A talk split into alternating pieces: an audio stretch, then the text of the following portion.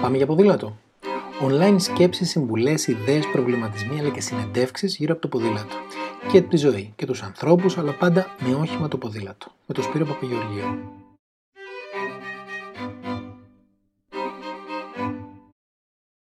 Πώς να βάλετε το ποδήλατο στη ζωή σας; Απλές συμβουλές για να κάνετε περισσότερο ποδήλατο, δηλαδή περισσότερα χιλιόμετρα, περισσότερες μέρες το χρόνο και να θέλετε κι άλλο. Α πούμε ότι πήρατε ποδήλατο και ότι είστε ένας από εκείνους τους περίπου 300.000 Έλληνες που αγόρασαν ποδήλατο μέσα στο 2020 ή τους 200.000 που αγόρασαν το 2019 ή άλλους τόσους το 2018. Δηλαδή, παρά την αδιαφυσβήτητη μοναδικότητά σας, είστε ανάμεσα στους πολλούς, επειδή αντικειμενικά σχεδόν ένα εκατομμύριο άτομα σε τέσσερα χρόνια είναι πολύ. Γιατί λοιπόν δεν βλέπουμε περισσότερα ποδήλατα έξω; Τρεις είναι οι βασικοί λόγοι για τους οποίους κάποιος δεν κάνει ποδήλατο η έλλειψη ποδηλατοδρόμων, δηλαδή η ανησυχία πως από το θα εκνευριστούμε ώστε θα τραυματιστούμε, η έλλειψη θέσεων στάθμευσης, δηλαδή η ανησυχία πως θα μας το κλέψουν, και η έλλειψη ικανής παρουσίας ποδηλάτων στον δρόμο, δηλαδή η ανησυχία πως κάνουμε κάτι παράξενο πέρα από τα συνηθισμένα. Με άλλα λόγια, δεν κάνουμε ποδήλατο επειδή το βλέπουμε σαν ένα μικρό μπελά, δηλαδή η ανησυχία που μας προκαλεί είναι μεγαλύτερη από τη χαρά ή την ευκολία του. Τουλάχιστον έτσι νομίζουμε ώσπου να ξεκινήσουμε, γιατί τότε ξαφνικά όλα αρχίζουν να μπαίνουν μαγικά στη θέση τους. Ω διαμαγεία λοιπόν, οι δρόμοι μοιάζουν πιο φιλικοί, ο καθένας μας φροντίζει πώς θα διασφαλίσει την ασφάλεια του ποδηλάτου του και φυσικά σε κάθε μας βόλτα διαπιστώνουμε πως όλο και περισσότεροι κάνουν το ίδιο με εμάς. Και απορούμε τότε πώ το δεν το είχα σκεφτεί αυτό εγώ νωρίτερα. Α δούμε λοιπόν κάποιους απλούς τρόπους για να κάνουμε αυτή τη ρημάδα την αρχή και να μπορέσουμε να βάλουμε περισσότερο ποδήλατο στη ζωή μας. Α ξεκινήσουμε από το πιο βασικό. Μην αγχώνεστε. Δεν είναι υποχρεωτικό. Αν θέλετε να κάνετε ποδήλατο, κάντε. Αν δεν θέλετε να μην κάνετε, δεν υπάρχει κανένα πρόβλημα. Έπειτα, φροντίστε το ποδήλατό σας να είναι σε καλή κατάσταση. Το έχω πει ήδη και θα το λέω νομίζω κάθε φορά. Αν το ποδήλατο δεν είναι καθαρό, λειτουργικό, με φουσκωμένα λάστιχα, αλλά που να ξέρεις πώς και πόσο φουσκώνουν, δεν υπάρχει περίπτωση να το χρησιμοποιήσεις. Τρίτον, Φροντίστε να το έχετε σε σημείο που σας εξυπηρετεί για τη χρήση. Για παράδειγμα, εγώ τα έχω στο χολ του σπιτιού μου σχεδόν αμέσως μόλις μπει από την εξώπορτα. Μένω στο δεύτερο όροφο και η μεταφορά τους από τις σκάλες είναι εύκολη υπόθεση επειδή όλα μου τα ποδήλατα είναι ελαφριά. Δεν θα είχα ποτέ ένα ποδήλατο των 20 κιλών γιατί ξέρω πως δεν θα το χρησιμοποιούσα. Και ναι, μπορεί να ήταν φτηνότερο, αλλά θα ήταν άχρηστο γιατί δεν θα κατέβαινα τις σκάλες με 20 κιλά ποδήλατο. Και τελικά είναι ακριβότερο να έχεις κάτι φτηνό που δεν χρησιμοποιείς από το να έχεις κάτι λίγο ακριβότερο που το χρησιμοποιείς. Άρα, αν το ποδήλατό σας είναι βαρύ και φορτωμένο με αξεσουάρ, μην παραξενεύεστε που δεν το χρησιμοποιείτε αρκετά. Δίκιο έχετε. Εξαιρετικά σημαντικό. Φροντίστε να έχετε όλα σας τα αξεσουάρ έτοιμα και προσβάσιμα. Αναλόγως με το γιατί χρησιμοποιείτε το ποδήλατο για μετακίνηση, για βόλτα, για άσκηση, οτιδήποτε, μπορεί να έχετε από τίποτα έως δύο κούτες πράγματα που να τα θεωρείτε απολύτως απαραίτητα σε κάθε μετακίνηση. Ό,τι και όσα και αν είναι αυτά τα πράγματα, φροντίστε να είναι συγκεντρωμένα σε ένα σημείο και πάντα έτοιμα για χρήση. Αν είναι να ψάξετε, τώρα που το έβαλα αυτό το οχρεγαμότο, δεν θυμάμαι τι ήθελα, αποκλείεται να βγείτε για ποδήλατο. Δηλαδή, να ξέρετε πού είναι τα γυαλιά σας, η τσάντα σας, τα γάντια και φυσικά το τσαντάκι με τα απαραίτητα, τα οποία απαραίτητα θα πούμε λίγο πιο κάτω ποια είναι.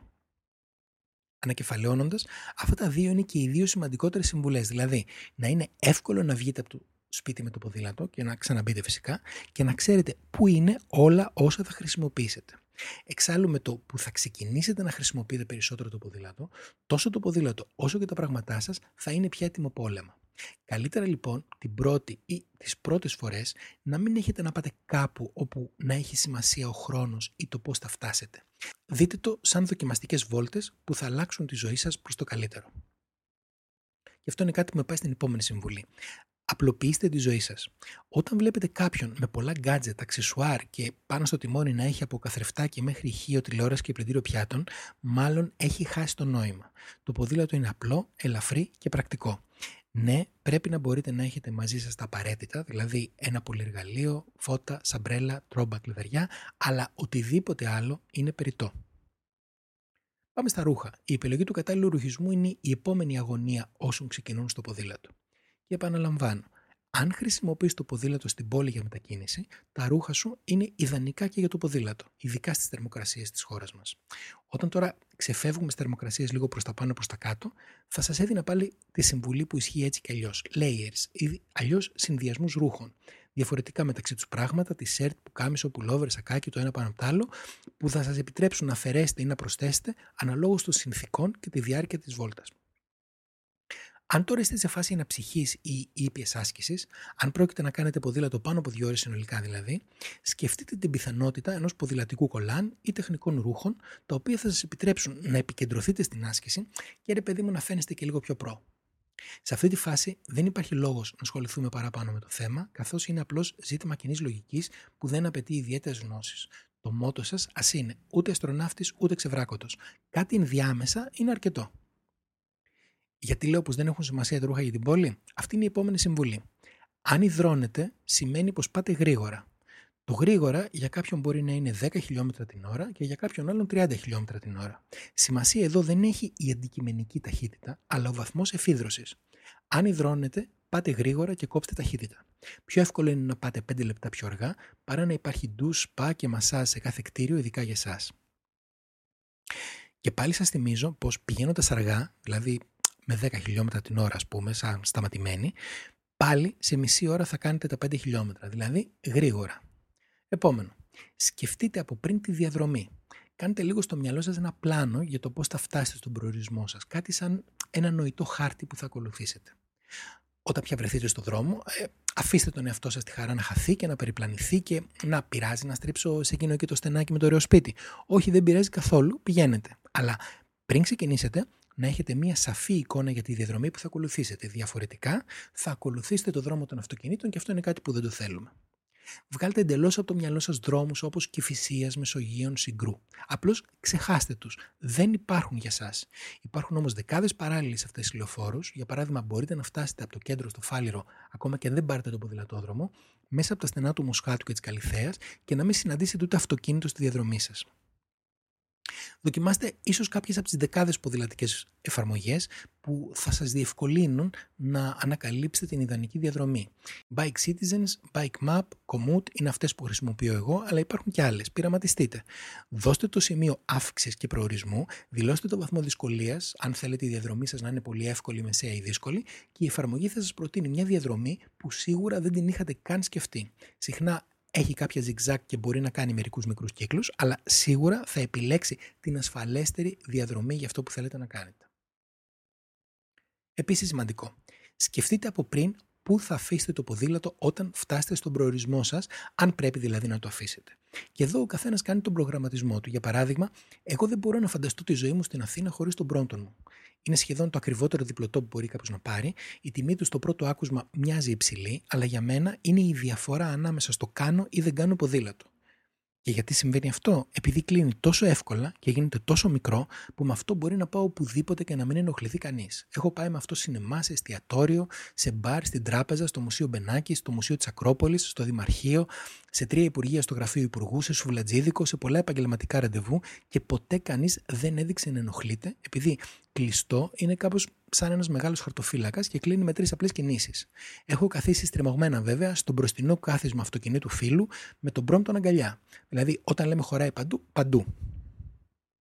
Αν τώρα δεν σας αρέσουν τα δίπλωτα, βρείτε μια λύση με τα πάρκινγκ αυτοκινήτων. Ήδη τα Citizen έχουν ξεκινήσει ένα πρόγραμμα όπου με ένα μικρό μηνιαίο αντίτιμο μπορείτε να αφήσετε το ποδήλατό σας σε ειδική θέση στάθμευσης ποδηλάτου σε όποιον από τους σταθμούς θέλετε και για όσο θέλετε. Ακόμα και αν δεν βρείτε αυτή την ιδανική λύση, ποτέ δεν μου έχουν πει όχι σε υπαίθριο πάρκινγκ όποτε χρειάστηκε να αφήσω ένα κανονικό ποδήλατο. Και εδώ πάλι ο καθένας πρέπει να σκεφτεί τι τον εξυπηρετεί, τι τον βολεύει, τι του ταιριάζει. Δεν θα μπω στις συμβουλές για κλειδαριά ποδηλάτου, γιατί αυτό αποτελεί άλλο κεφάλαιο από μόνο του. Μια λογική λέει πως πρέπει η αξία της να είναι τουλάχιστον το 10% της αξίας του ποδηλάτου και ιδανικά να έχετε και δύο. Μία τόσο ακριβή, δηλαδή στο 10% της αξίας και μία φτηνότερη. Την πρώτη για να δένετε το πλαίσιο με ένα σταθερό σημείο και τη δεύτερη για να δένετε τον μπροστινό τροχό με το πλαίσιο σε ένα σταθερό σημείο πάλι. Αυτό όμως είναι άλλη κουβέντα, θα το συζητήσουμε άλλη φορά. Επόμενη συμβουλή. Κάντε υπομονή. Μια μικρή πεταλιά για εσάς είναι μια τεράστια αλλαγή για την ανθρωπότητα. Σιγά σιγά. Κανείς δεν σας βάζει το μαχαίρι στο λαιμό να πάτε από την ομόνη στο Σούνιο και μεταξύ μας σε αυτή τη φάση γιατί να το κάνετε; Σιγά σιγά λοιπόν και λίγο πιο σιγά ακόμα, γιατί έτσι καίγονται οι άνθρωποι και ταυτίζουν το ποδήλατο με κάτι κουραστικό και επίπονο και μετά με εκνευρίζουν. Το ποδήλατο είναι γρηγορότερο από το περπάτημα, πιο διασκεδαστικό από το αυτοκίνητο, αλλά δεν είναι η εναλλακτική του προαστιακού ούτε του υπερσιβηρικού. Και παρόλο που άνετα μπορείτε να κάνετε το γύρο του κόσμου αυτό και σας το εύχομαι ολόψυχα γιατί είναι υπέροχο και διασκεδαστικό, ας μην ξεκινήσουμε από εκεί. Είπαμε, υπομονή. Τέλος, αν θέλετε να κάνετε περισσότερο ποδήλατο, η πιο πονηρή ίσω συμβουλή είναι να κατεβάσετε το Strava. Ό,τι πιο διασκεδαστικό και ψυχαναγκαστικό ταυτόχρονα μπορείτε να έχετε στο κινητό σας.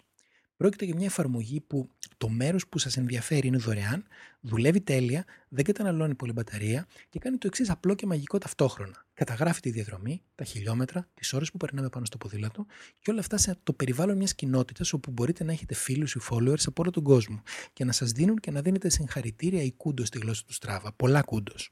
Να ανεβάζετε φωτογραφίες και να βλέπετε και τι κάνουν οι άλλοι και να ζηλεύετε ή να ζηλεύουν εκείνοι εσάς. Το μαγικό εδώ είναι το εξής και σας το λέω από τώρα γιατί σύντομα θα μπείτε στη γλυκιά παγίδα του Στράβα. Τι, έκανα μόνο 10 χιλιόμετρα; Ωραία. Αν πάω από το Παγκράτη στην Ομόνια και γυρίσω, θα έχω κάνει άλλα 4. Αν αυτό το κάνω δύο φορές μες τη βδομάδα, θα είναι 8. Επί 4 εβδομάδες ο μήνας 32. Συν τα 10 που έχω κάνει 42. Δηλαδή, με κάτι πέρα δόθε και κάτι βόλτες, εύκολα 1000 χιλιόμετρα τον πρώτο χρόνο. Αν πάλι ξεκινήσω από τον Γκάζι, πάρω τον ποδηλατόδρομο και φτάσω στο Φάληρο, έχω κάνει 6 χιλιόμετρα χωρίς να το καταλάβω γιατί είναι ευθεία. Και 6 να γυρίσω 12. Και άλλα 4 από το σπίτι μου στον Γκάζι πηγενέλα 16. Αν αυτό μόνο το κάνετε δύο φορές την εβδομάδα, δηλαδή παιχνίδι, θα έχετε κάνει 2.000 χιλιόμετρα μέσα σε ένα χρόνο από το 0. Έτσι κάπως θα την πατήσετε για τα καλά και για καλό θα αρχίσετε να κάνετε ποδήλατο για να μαζεύετε χιλιόμετρα. Δεν υπάρχει κανένα άλλο οικονομικό, πολιτικό, σεξουαλικό ή άλλο κίνητρο και αυτή είναι και η ομορφιά του. Τα χιλιόμετρα για τα χιλιόμετρα.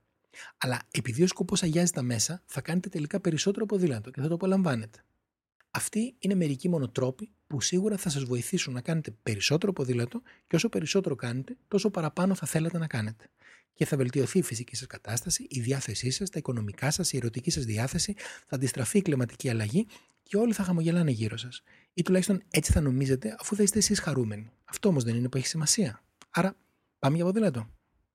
Ό,τι απορία μπορεί να σας προέκυψε μέσα από αυτό το επεισόδιο ή όποιο σχόλιο έχετε να κάνετε ή αν υπάρχει κάτι που θέλετε να μάθετε, στείλτε mail στο info at mbike.gr με θέμα podcast και θα σας απαντήσω αμέσως ή θα το ακούσετε ως επόμενο επεισόδιο σύντομα.